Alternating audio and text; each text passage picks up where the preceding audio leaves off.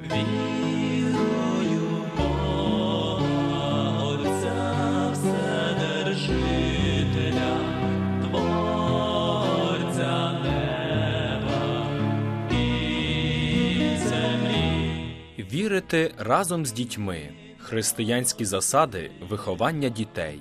Передачу підготувала сестра служебниця Ірина. Світло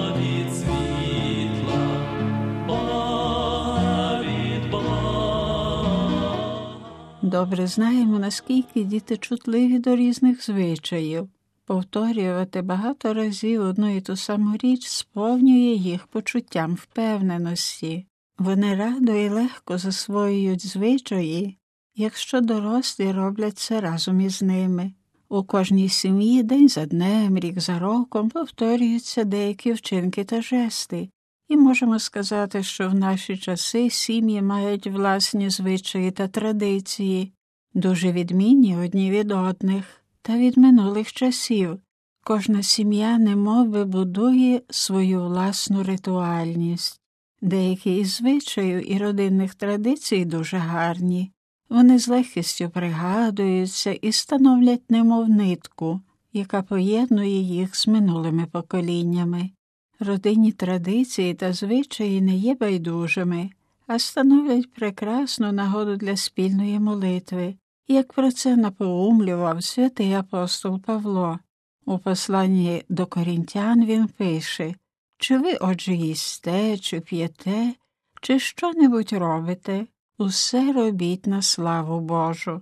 Майже кожного ранку в сім'ях, де є діти, справжній гармидер та поквапливість, а діти ще заспані. Та коли тато чи мама мають звичку відразу після пробудження звертатись до Господа Бога, то вміють знайти молитву, завчену чи спонтанну, яка призвичаює їхніх дітей робити так само, як, наприклад, коли мама розпочинає день словами Радо прокидаюсь і дякую тобі, Боже, за ще один день.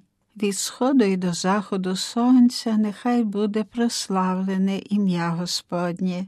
Вже вдосвіта молюся до Тебе, Господи.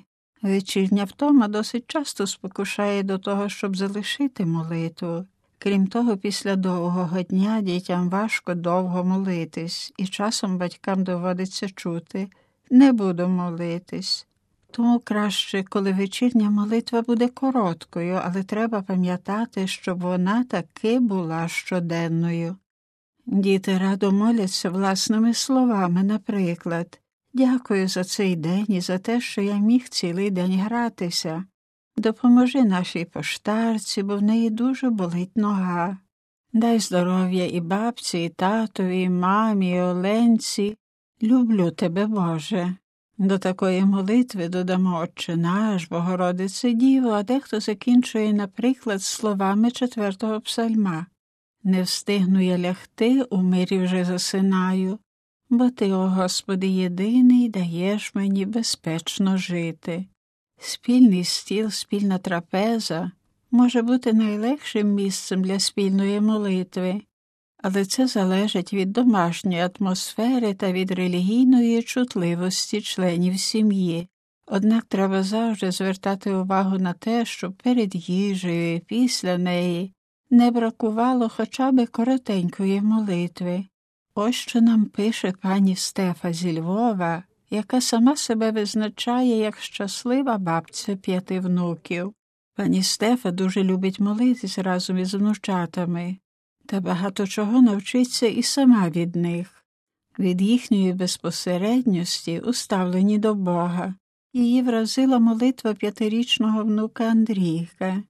Дякую тобі, Боже, за те, що маємо що їсти, дякую за бабцю, що нам зварила, і дякую за роботу татка і мами, що нам на це заробили. Молитва при столі може бути навіть і самим знаком святого Христа чи коротенькою молитвою, яку так залюбки повторюють діти, але треба старатись підкреслити важливість цього моменту і нашу залежність від Господа Бога.